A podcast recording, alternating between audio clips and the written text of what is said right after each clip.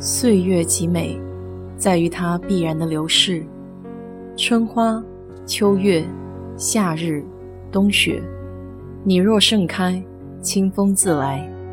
我是 DJ 水色淡子，在这里给你分享美国的文化生活。这两天在看都市剧《三十而已》，里面有一场戏，可是把人气坏了。女主角因为支持有癫痫病的孩子不该退学，她自己的孩子给几个家长会的大人借过生日的理由给关在屋子里面几个小时，小朋友都吓哭了，好久没有人理会。女主角来了之后，第一件事情就是先安抚孩子的情绪，然后回头把两个主要的涉事人在屋子里教训了一番，并且警告不许再有下次。看到这里，我心里就一个爽字。这种惩恶扬善的举动总是大快人心。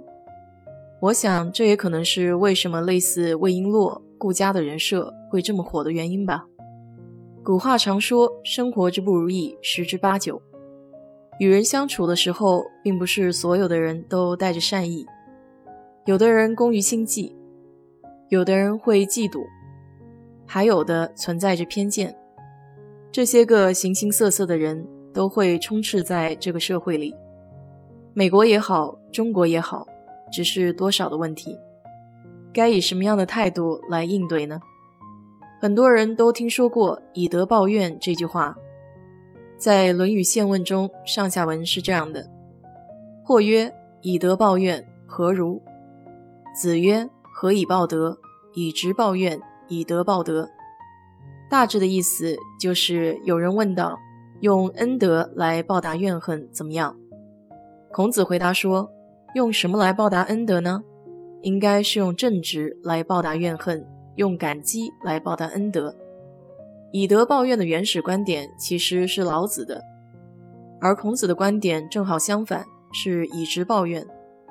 以德报怨的初衷是希望以宽容的心感化犯了错误的人。”使对方认识到自己的错误，从而改过自新。以直报怨是倡导以公平正直的态度对待伤害自己的人，而以怨报怨则是以牙还牙，对方伤害我，我也伤害他。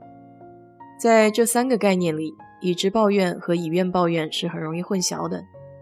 在这里，用遭遇网络暴力这件事情简要的说明一下这两者的区别。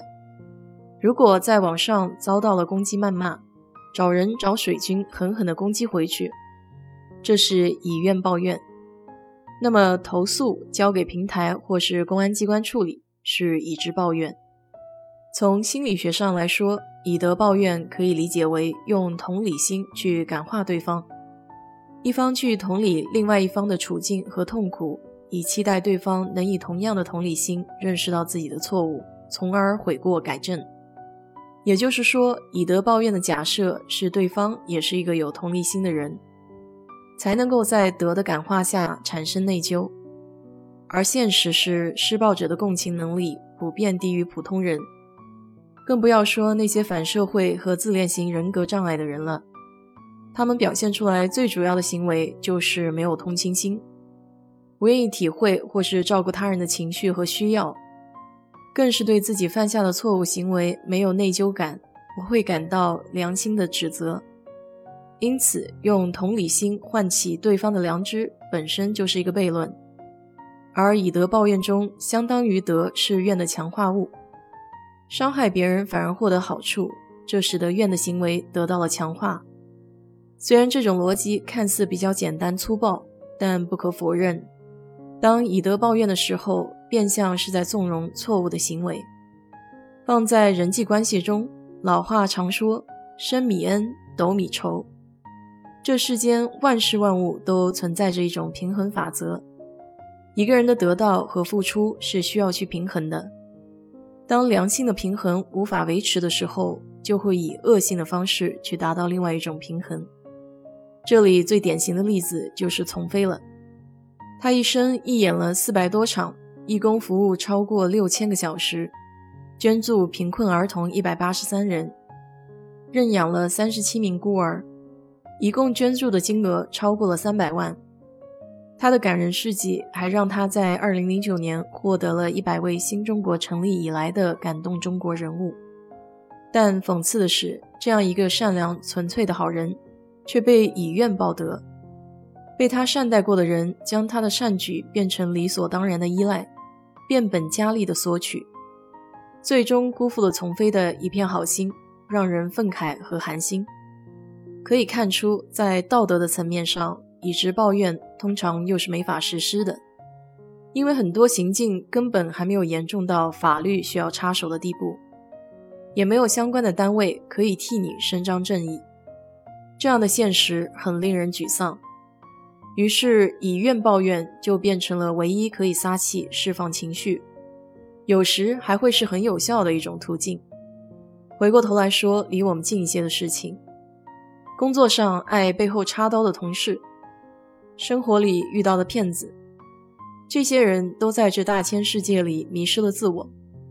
当你遇上类似的糟心事，一开始肯定是愤愤不平的，但时间久了，怨气消了，其实也算是自我解脱了。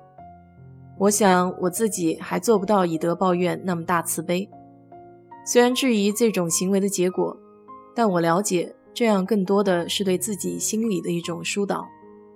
对于以直报怨，我不抱很高的期望，而对以怨报怨，我也没有太大的兴趣。毕竟自己想方法和手段就很累了，所以最后我采取的更多的还是阿 Q 精神。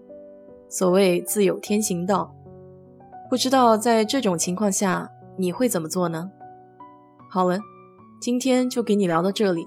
如果对这期节目感兴趣的话，欢迎在我的评论区留言，谢谢。